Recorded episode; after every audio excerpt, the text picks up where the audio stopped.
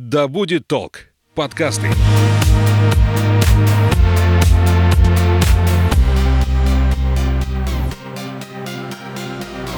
Привет, я Настя, и это подкаст «То туда». Этот эпизод международный. На связи со мной Люся Евженкова из Усть-Каменогорска, города на востоке Казахстана. Люся – экоактивистка и волонтер. Она организует субботники, сортирует отходы и учит этому других. Недавно она запустила свой проект по переработке стекла. Мы поговорим о том, насколько в Казахстане развит экоактивизм, как решиться на свой эко-стартап и не сойти с пути к экологической осознанности. Наливайте чай или кофе в свой многоразовый стакан и вслушивайтесь. Мы начинаем. Люся, здравствуйте. Привет, Настя. Откуда вы? Чем вы занимаетесь? А, я из маленького провинциального городка на востоке Казахстана. Называется наш город Усть-Каменогорск. Я позиционирую себя как экоактивист, экоблогер и волонтер. Насколько вообще у вас в Казахстане развита история, там, не знаю, сортировки мусора, экоактивизма? Как вы ее оцениваете? Я думаю, будет корректно оценивать регионы отдельно, а крупные города и столицу отдельно. Все-таки в больших городах это уже более такая тема топовая, а, и они немножко ушли вперед. Провинция отстает буду честной, а, но мы сильно стараемся, чтобы хотя бы соответствовать каким-то требованиям современного мира, потому что проблема замусоривания на самом деле очень глобально сейчас стоит повсеместно во всем мире. Игнорировать ее уже нет смысла, это очевидная проблема. И сложно на самом деле начинать с нуля, не имея какого-то там опыта, не имея возможности спросить совета у каких-то людей, которые этим занимаются много лет. Но, тем не менее, благодаря современным технологиям, коммуникациям, я стараюсь черпать информацию и от других волонтеров, и активистов, смотреть где-то, подглядывать даже немножко, копировать какие-то моменты, мероприятия, концепции и развивать всеми возможными и невозможными иногда способами. Если мы говорим именно про оценку нашего региона, от 1 до 10, ну, наверное, где-то сейчас твердая троечка. Пять лет назад это, наверное, был вообще минус. Сейчас мы движемся в направлении все-таки уже развития, фокус внимания на эту тему уже больше со стороны властей, каких-то местных управлений наших, исполнительных органов. Да и люди перестали реагировать на волонтеров, на экоактивистов, на какие-то мероприятия просто вот так, что вы делаете, кто вы. То есть уже какое-то понимание, представление у людей есть, чему я очень рада. В какой момент вы решили, что вот сегодня, с сегодняшнего дня я буду экоактивисткой? Как вообще вы к этому пришли? Ну, такого прям дня, наверное, нет, чтобы я могла сказать конкретную дату или число, а, но это началось 8 лет назад. А, у нас есть очень классное водохранилище, Бухтарминское водохранилище в 100 километрах от города Усть-Каменогорск, где очень много людей отдыхают, проводят свое время, летний ну, сезон получается. У нас там дом, и все лето с ребенком мы жили там. А, каждый день я ходила по одному и тому же маршруту в магазин. Это примерно километра три дорога. И у нас безумно красивые места. А, смотрела, наслаждалась, но мне всегда не хватало, вот, э, чтобы чтобы прям погрузиться в этот дзен, а, чистоты, наверное, да, будет правильно так сказать. То есть мои глаза постоянно а, опускались на дорогу, на обочину. И я решила, ну я каждый день хожу, а я могу брать по одному хотя бы пакету, по два и по чуть-чуть собирать. Потом выяснилось, что буквально за две недели я убрала порядка там, трех километров дорог, обочин одна.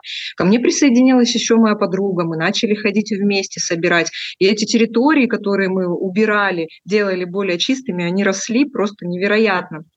И, наверное, вот именно точка отсчета, а, когда я начала задумываться об этом, я все-таки считаю вот этот период, когда мы просто с подружкой вдвоем ходили, убирали, мусор собирали.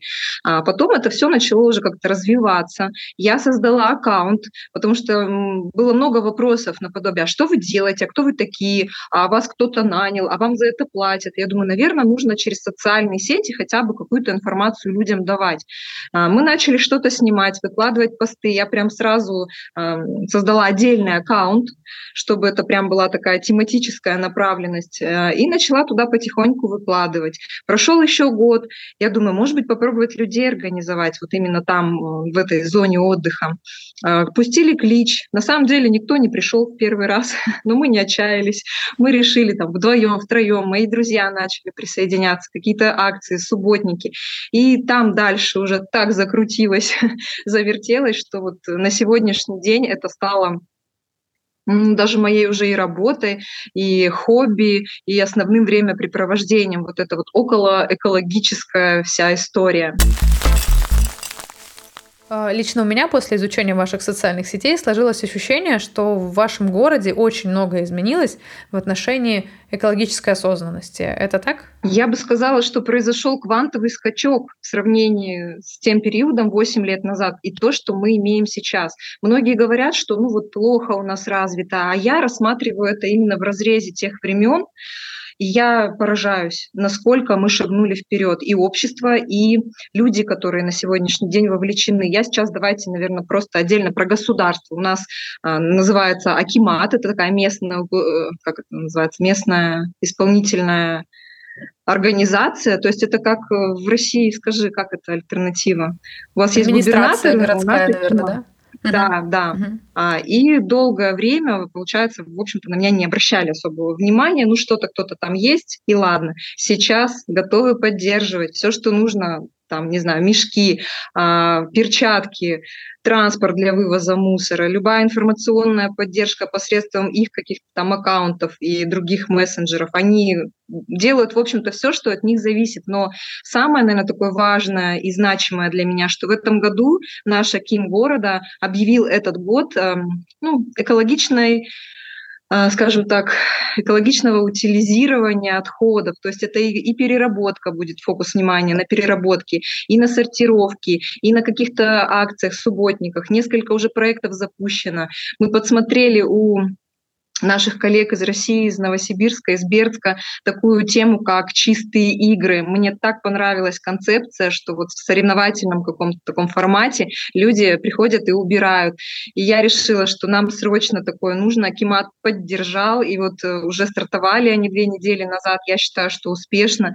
Мы там за полтора часа собрали более 150 мешков мусора, и это будет традиция, их будет этих субботников только в этом сезоне 6.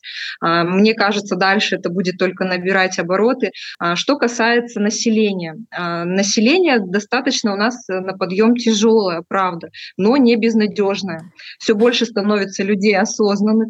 А, я вижу, что люди привлекают детей. Я понимаю, что вряд ли получится масштабно даже на моем веку что-то изменить. Но мы должны посеять это зерно именно вот в наших детях. И они должны как-то подхватить и масштабировать всю эту тему. За эти 8 лет что в вашей жизни изменилось? Изменилось? Как э, ваш экоактивизм повлиял на вас лично? На меня он повлиял очень сильно. А, я же не родилась такой осознанной. Кстати, я об этом тоже часто стараюсь людям рассказывать и объяснять, что все начинается с малого. И не обязательно быть каким-то идеальным. Главное хотя бы пытаться и стремиться что-то в своей жизни а, изменить посильно. А, если есть уже какое-то, не знаю, побуждение, это уже круто.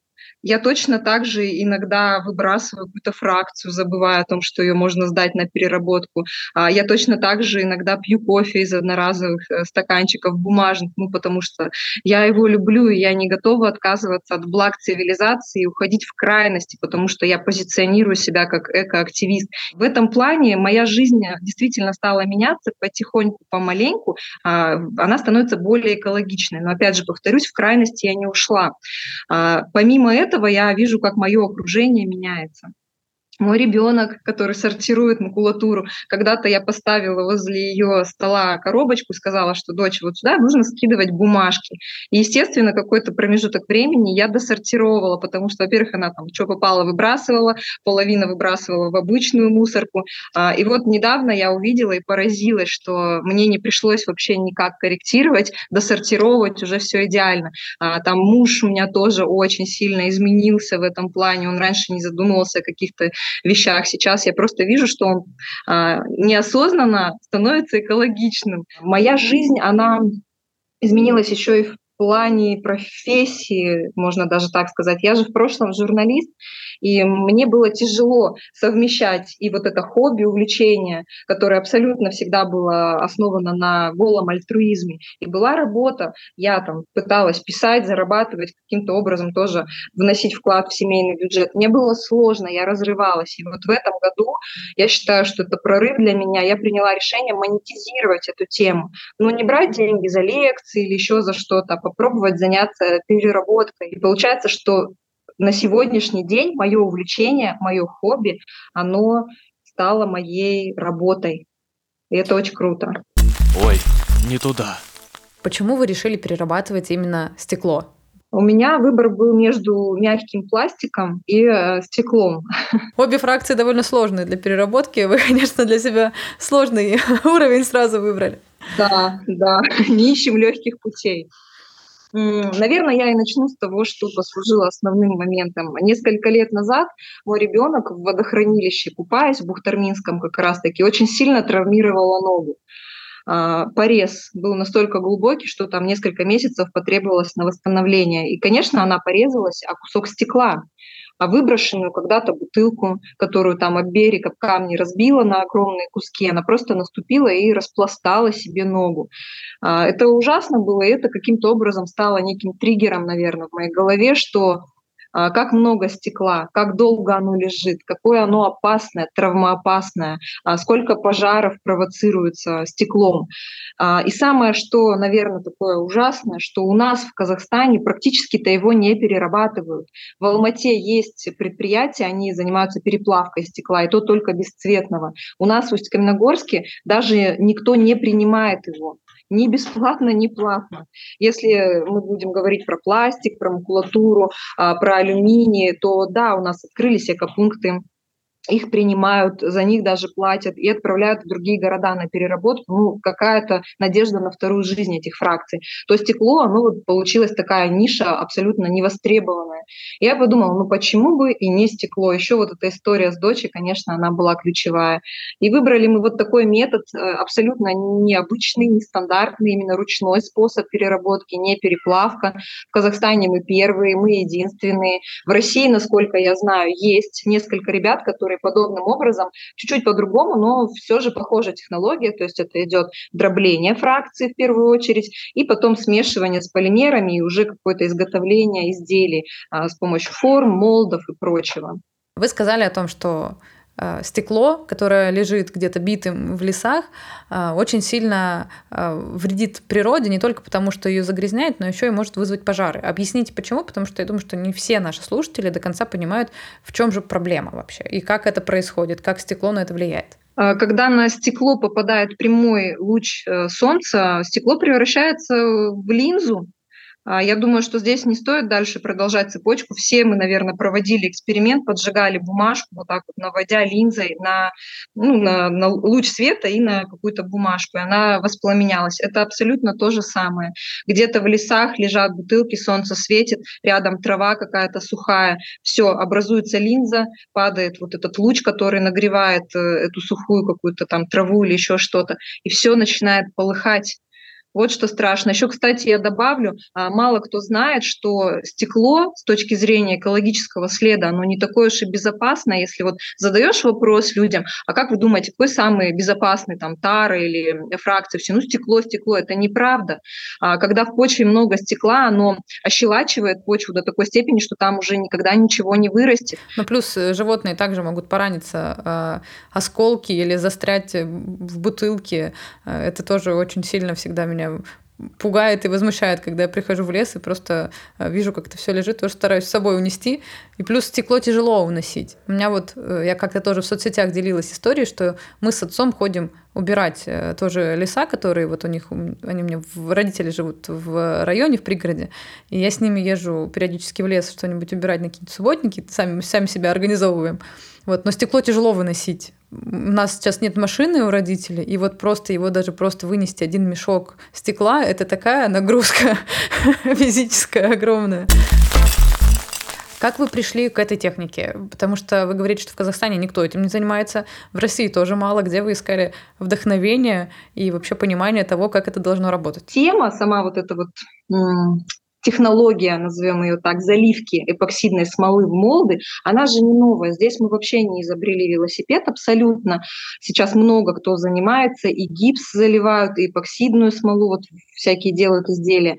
И я подумала, ну, логично же, что можно взять какую-то крошку, а, смешать, почему это не может быть именно дробленое стекло. Я начала искать информацию в интернете, есть ли что-то подобное. Вот отсюда пошло вдохновение. И, естественно, мы уже сами а, методом тыка методом проб и ошибок дорабатывали эту технологию. Когда мы первый раз залили, мы поняли, что остается очень много пустот, а, и это некрасиво. Мы поняли, что нужна какая-то вибрация. У меня отец инженер, он сам соорудил вибрационный стол. Мы начали ставить эти формы, заливать в вибрационном столе, и мы поняли, что да, более плотная, аккуратная заливка. А, когда мы залили, достали изделие с формы, площадь, где заливается, была некрасивая, кривая. Мы придумали, что эту площадь нужно шлифовать. И вот много-много факторов, вплоть до того, что даже эпоксидную смолу мы подбирали месяцами, пробовали, какая лучше, какая смотрится, какая там более пластичная. Ну, то есть очень много нюансов. И так как нам неоткуда было этот опыт взять, спросить у кого-то. Приходилось все вот методом проб и ошибок, и мы пришли к тому, что сейчас вроде бы все более-менее так налажено. Сколько уже существует этот проект? Прям вот официально 1 февраля 2023 года я выложила первый пост и считаю, что это и есть такое вот э, начало, начало. Но э, начала об этом, в общем-то, задумываться всерьез и занялась написанием бизнес-плана я 1 января в 9 утра. То есть пока все праздновали Новый год, я только почему-то загорелась эта идея, я решила, что если не сейчас, то, наверное, никогда. Новый год, новая жизнь, я рискну, я попробую. И вот меня переполняли эмоции, я не могла уже ждать.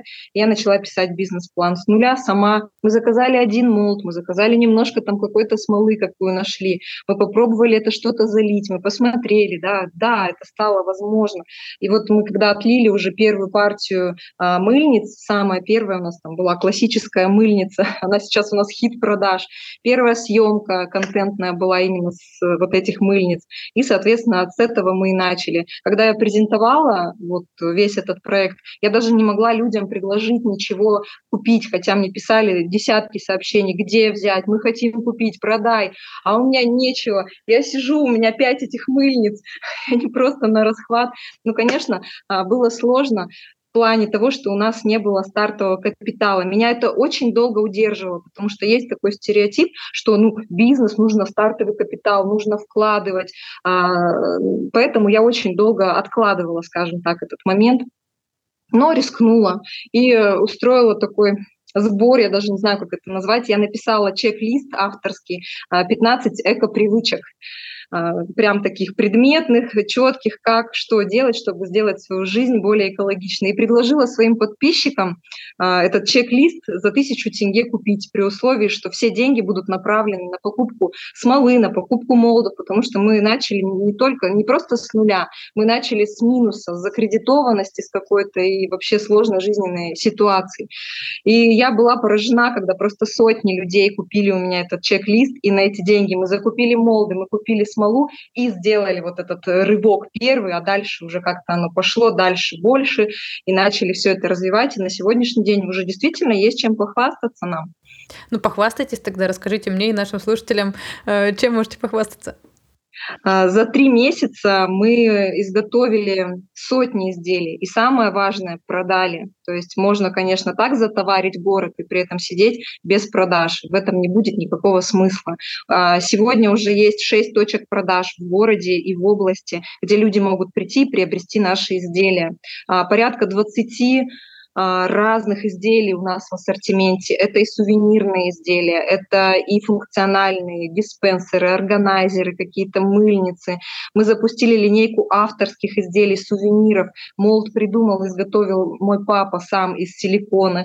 Это сувенирная продукция, магниты с надписью «Скимен», «Бухтарма», ну то есть это какие-то населенные наши пункты интересные. А, также заказали у нас большую партию авторских э, магнитов с белухой. Ребята, которые занимаются туризмом, они вот именно вводя группы будут презентовать и предлагать к покупке а, такие вот изделия, в которые мы еще внесли крошки, камни, привезенные из белухи. То есть это вообще, конечно, классная концепция. Кусочек белухи люди смогут э, взять с собой. А, что еще? Мы открыли экопункт на безвозмездной основе. Сначала я думала, что это такое себе мероприятие. Ну, кто понесет стекло еще и там в пригороде он у нас находится бесплатно. Я была поражена и удивлена, когда нас просто завалили этим вторсырьем. Это круто, это говорит о том, что людям не все равно уже просто какими-то сотнями партиями изделий запрашивают другие города. У нас есть большой магазин, а, называется Hello Eco в Алматы. И вот сейчас я на днях буду отправлять им большую партию под реализацию, и из других городов интересуются. А, девушка с Новосибирска попросила взять изделия тоже в большом количестве и сказала, что хочет быть амбассадором нашего бренда в Новосибирске. Так что скоро Новосибирск вы тоже сможете приобрести что-нибудь э, из нашей продукции. Но я верю и надеюсь, что все получится, и мы сумеем масштабироваться, и это уже будет что-то такое масштабное, большое, глобальное, мы будем какие-то серьезные объемы стекла и керамики, кстати, перерабатывать. Я забыла об этом сказать. Мы еще и керамику перерабатываем таким же способом, а этого, это не делают практически нигде в мире. Поэтому тоже этим гордимся и выразительно красиво в изделиях смотрятся вкрапления вот этих наших сами тарелочек, стаканчиков разбитых. Теперь их можно перерабатывать на базе нашего производства. У вас так горят глаза, что я думаю, что ваш проект будет жить еще очень-очень много лет и развиваться, потому что с таким запалом, конечно, у него нет других шансов. Ой, не туда. Вы уже сказали, что у вас есть теперь экопункт куда приносят вам стеклянные бутылки. А с чего все начиналось? Где вы взяли первые э, те самые стеклянные бутылки, которые переработали? После субботников остались, собрали сами или как? Я целенаправленно вышла во двор, насобирала бутылок, огромный мешок, перемыла их и принесла. Я говорю, вот папа, вот муж. Это, кстати, наш семейный подряд. И вот э, занимаемся этим мы пока в рамках именно семьи, но в планах, конечно, есть э, найм. А, пока так. Э, я говорю, вот, берите, делайте, перерабатывайте. Какая красота. Все, так мы и поступили. Шредер самый первый, это же достаточно сложная конструкция, чтобы измельчать. У меня папа его сделал сам своими руками. Вот из того, что было. И если бы, наверное, не поддержка моей семьи, участие такое вряд ли бы у меня что-то получилось, исходя из тех условий, которые были на тот момент. Конечно, если у нас будет возможность, я сейчас претендую на безвозмездный грант, если мы его возьмем, мы купим хороший, классный шредер, другой вибрационный стол, там какую-нибудь сушильную машину, молды, то есть это действительно будет уже немножко другая история. Но если учитывать тот старт, э, это невероятно, это больше похоже на какое-то чудо, что мы все это провернули просто вот так сошли звезды, что у меня гениальный папа, который сказал, я сделаю, дочь, тебе этот шредер. У меня прекрасный муж, который сказал, ладно, давай, я найду время, я буду заливать эти изделия. А, я, кстати, тоже оказалась как-то так уместно, как блогер, то есть у меня такой бэкграунд неплохой блогерский. Я поняла, что нужно а, делать акцент на социальных сетях, потому что ну, нет возможности сейчас других ресурсов что-то оплачивать, рекламу какую-то или еще что-то. И получилось, что вот это вот какая-то искренняя, честная позиция, а, она сыграла свою роль. Люди начали подписываться, люди начали покупать, репостить, а, публиковать у себя просто так, абсолютно без какой-то оплаты. И на весь город информация распространилась. Мне очень приятно, когда я иду по городу и говорят, это вот вы же, да, вот из стекла делаете. Я прям вот, у меня крылья вырастают. говорю, да, да, это мы. В финале подкаста я всегда спрашиваю своих гостей об их эко-привычках. А, за три сезона мне уже очень много всего рассказали, но вдруг в вашей жизни есть что-то такое особенное а, и уникальное, что делает ее менее вредной и токсичной для нашей планеты. Я пытаюсь вспомнить что-нибудь уникальное, потому что, ну, в общем-то, есть у меня весь стандартный набор. Я стараюсь все, что в моих силах. Там у меня многоразовая кружка термо, я не покупаю кофе, если она со мной в, ну, в одноразовой стаканчике. Всегда у меня авоська или кашопер. Так, ну а что вот прям такого? О, я вспомнила, я недавно приобрела М-контейнер. Это такая история компостирования. То есть сейчас я не выбрасываю органику вообще в мусорку или еще куда-то. Это такое ведро, куда закладывается органика слоями, заливается специальными бактериями, которые тоже продаются. И, соответственно, все это ферментируется и превращается в классное удобрение. Ну вот это, мне кажется, прям такая не топовая история. И я прям в кайфе от того, того, что это дело, потому что органика, она очень сильно портит фракции. Потом сортира- сортировать их, конечно, гораздо сложнее, качество страдает. Поэтому если у каждого будет стоять такой вот э, М-компостер, будет вообще круто. Люся, спасибо вам большое. Очень приятно поговорить на международном уровне в моем подкасте. Желаю процветания вам, вашему проекту и экологичности вашего города. Я вас очень благодарю за то, что вы обратили свое внимание на меня, пригласили. С огромным удовольствием я провела это время. А я напомню, что сегодня на связи со мной была Люся Евженкова из Казахстана. И это был последний эпизод третьего сезона подкаста «О не туда». Не забывайте заботиться о нашей планете, пока мы ищем новых интересных спикеров. Услышимся в четвертом сезоне. Пока-пока.